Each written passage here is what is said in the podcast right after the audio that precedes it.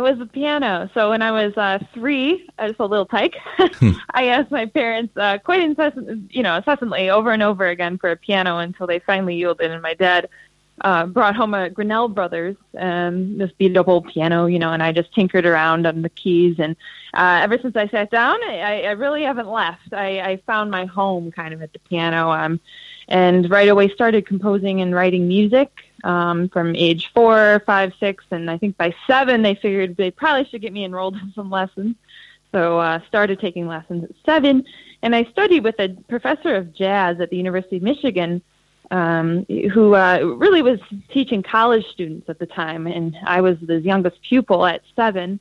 And uh, you know, I started learning jazz transcriptions, Oscar Peterson transcriptions by ear. Really wasn't never really as a sight reader, more of a learning by ear person. Uh, and kind of found my love of jazz and improvisation from there. What were the influences? Who were you listening to, and who's influenced your style of music? In more recent years, I, I would say, you know, um, Diana Krall, large influence, Chris Botti, um, and then Sade is one of my all-time favorites, Sting, Seal. Um, you know, not influences you'd expect me to be a jazz artist per se to say, but um, kind of wide-ranging, even Teena Marie, um, you know, quite quite a swath of artists that kind of manage in their own right to cross genres very elegantly, and in their own right, they kind of come up with unique placements in the industry. Your latest album, is that your first album? It's my first album in the sense that it's the first album I did a kind of radio campaign behind. It was very professionally recorded in a professional studio, uh, but it's technically my second. I did my first album when I was a student at the University of Michigan. And since graduating, I've now released kind of a more official second album. Um, so there's there's the, the lost first album. yeah, that one's the quietest place that came out in 2018, and then right. this one 2021, straight from the soul. Straight from the Soul is a, is a nice album, and, and you mentioned Sade there, and I, and I think there's one track, and I can't remember the name of it now, but there's one track there where I actually thought I was listening listening to it yesterday, and I thought, oh, there's a there's a slight hint of Sade in this one. It's a lovely album. How hard was it to select the the tracks from all your repertoire that you must have, including all the songs you've written yourself? Yeah, I um, you know, and for being a composer, you have a lot of material at every given time. You're like, gee, well, which which is going to really be cohesive on an album? So I did give some careful consideration to that, and you know, I, I approached it a little unorthodoxly from kind of how other jazz artists might approach it usually it's like a tribute album or like a all compositions. But for me, I approached it sort of a smattering of my influences. So there'll be a couple original, um, a couple arrangements of movie scores like The Windmills of Your Mind or The Summer Knows. Um, one kind of Latin reggaeton feel, feel it. And then there was a, a bossa nova tune, Si And then actually one new age sort of minimalist, uh, new age sort of piece that was just piano. So I really was uh, mindful of the smattering of influences. I was like, okay, if this is my debut album, I wanted to show all the sides of my musicality. So I took the long road home just to feel it.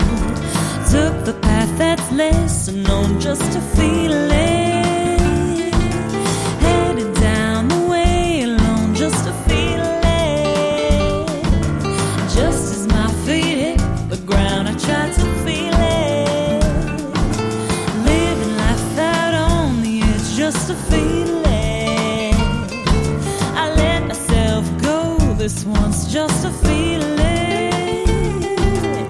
Would you describe it as a showcase of your range? Yeah, I would. I would. And as far as categorizing it, I might say it's a contemporary jazz album mm. um, because of those variety of influences.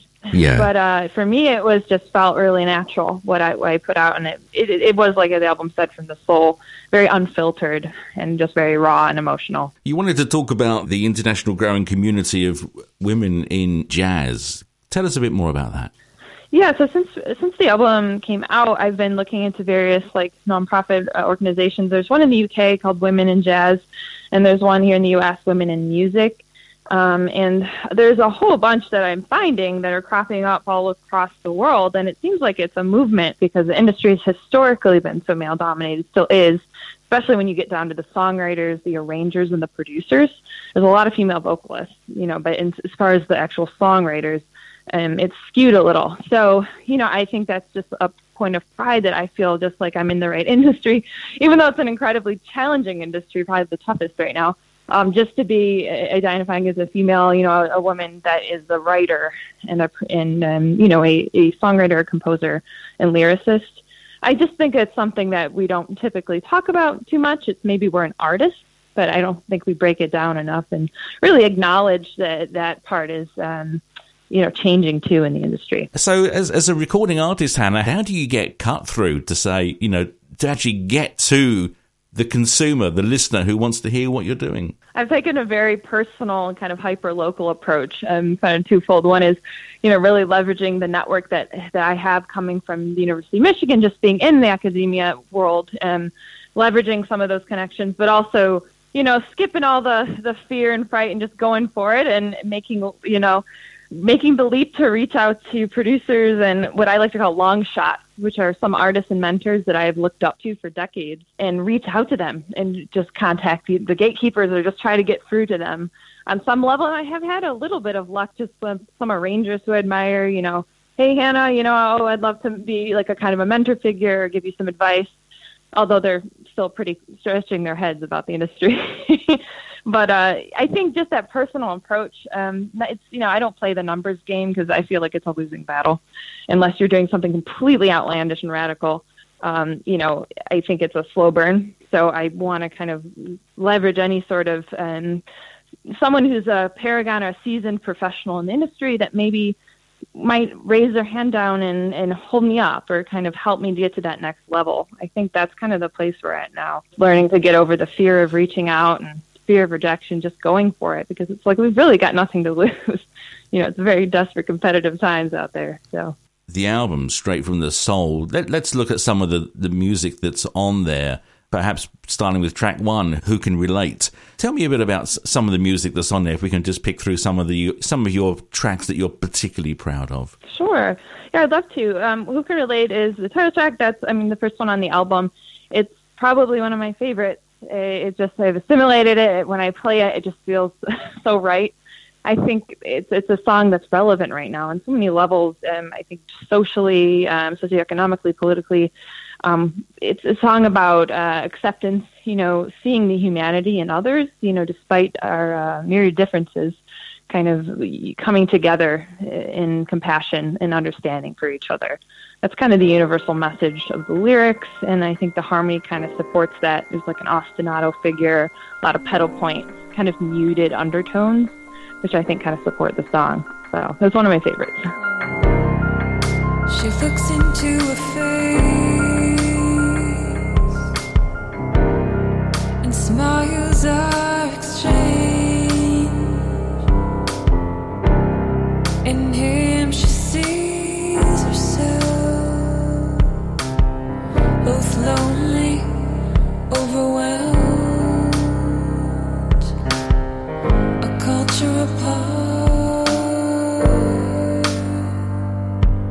a chasm between.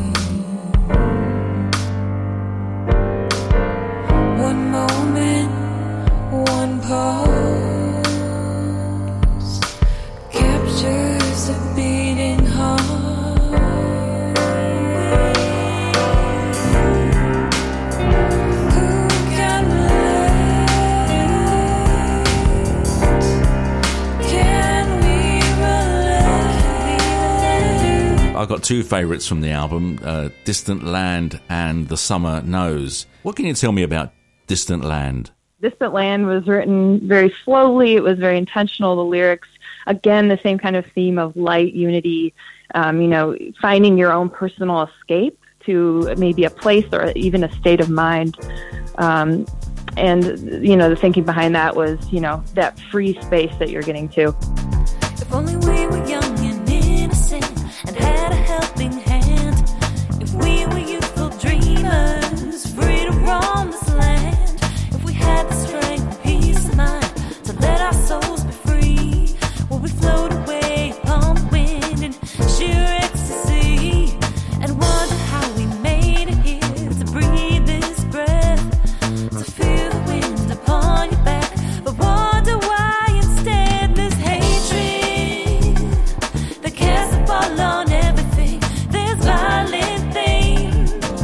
Once you've released an album and that, that sails to wherever it might land uh, all over the world, what does an artist such as yourself do then?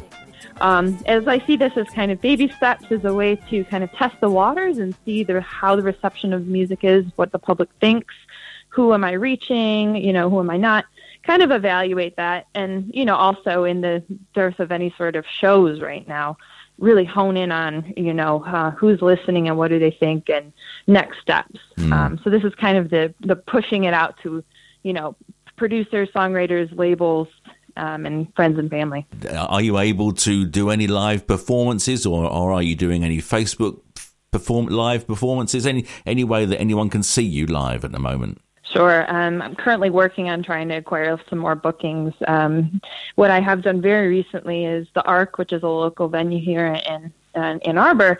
They have a live stream family room series that's actually um, was just done um, about a week ago and it is uploaded to my YouTube and Facebook pages right now for anyone who would just want to see something fresh.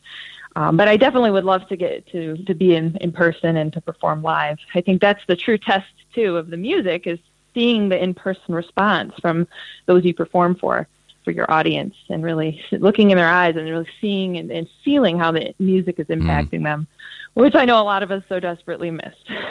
Just finally, Hannah, where can people listen to your music and buy, and more importantly, buy your music? The most streamlined way is just to simply go to hannahbaiardi.com. Uh, from there, you can watch videos, listen to music, um, or if you just want to purchase the album, which I do, do encourage, uh, that makes the biggest impact, which is to be to go to my Hannah Baiardi Bandcamp page. Um, and of course, if you want to stream, you can do that too. I'm on Spotify, Apple Music, etc. Thank you so much for your time, Hannah. It's been really tremendous speaking with you. Oh my goodness! Thank you so much for the opportunity, and uh, this is uh, awesome, wonderful. Thank you so very much. Um, I really appreciate your interest in my music. I'm glad you enjoyed the album too.